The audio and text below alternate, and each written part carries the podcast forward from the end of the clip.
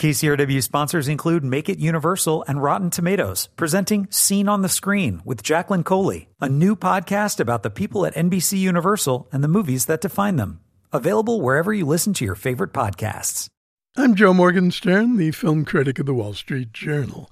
The trashy pop star at the center of Brady Corbet's Vox Lux is named Celeste. She's played with exuberant brassiness by Natalie Portman and has no illusions about herself. I'm pretty sure she says that every year my videos keep getting worse and worse, but they're doing better and better. It's a bizarre treat to watch Portman singing very well and strutting her stuff in a black sequin gown like a cross between Madonna and a Roomba robot vacuum gone rogue. But the movie makes Celeste more than a consumer commodity. This boozy cynic is both the victim and embodiment of everything that's wrong with America, which in the filmmaker's scattershot reckoning means pretty much everything, with special scorn reserved for popular culture and heavy emphasis on violence.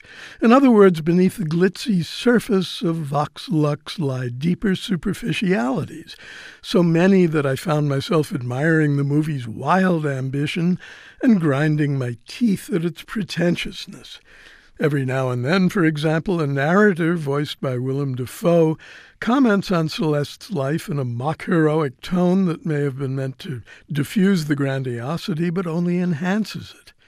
In my favorite enhancement, Dafoe tells us that Celeste's loss of innocence curiously mirrored that of the nation. The element of violence is central to the plot. A school shooting early in the film leaves the young Celeste, played mournfully by Raffey Cassidy, physically injured and emotionally shattered. She can express her feelings only by writing and then singing a song that turns into a commercial hit. Not just a hit, but the narrator tells us loftily an anthem for our nation, and one that sends her hurtling down the road to fame. In fact, the song is so schoolgirl insipid that it might not pass muster as a middle school anthem.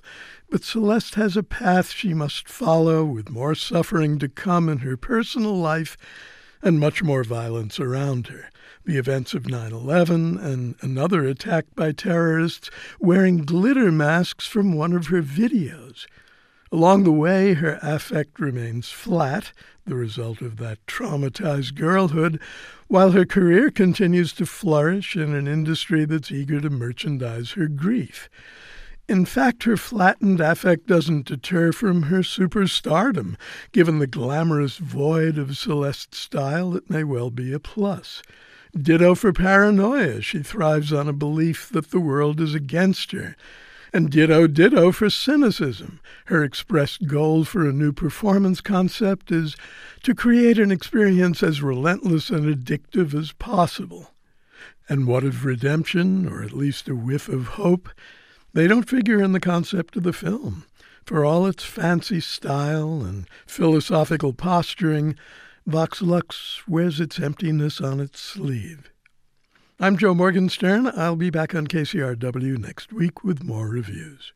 K C R W sponsors include Make It Universal and Rotten Tomatoes, presenting Scene on the Screen with Jacqueline Coley, a new podcast about the people at N B C Universal and the movies that define them. Available wherever you listen to your favorite podcasts.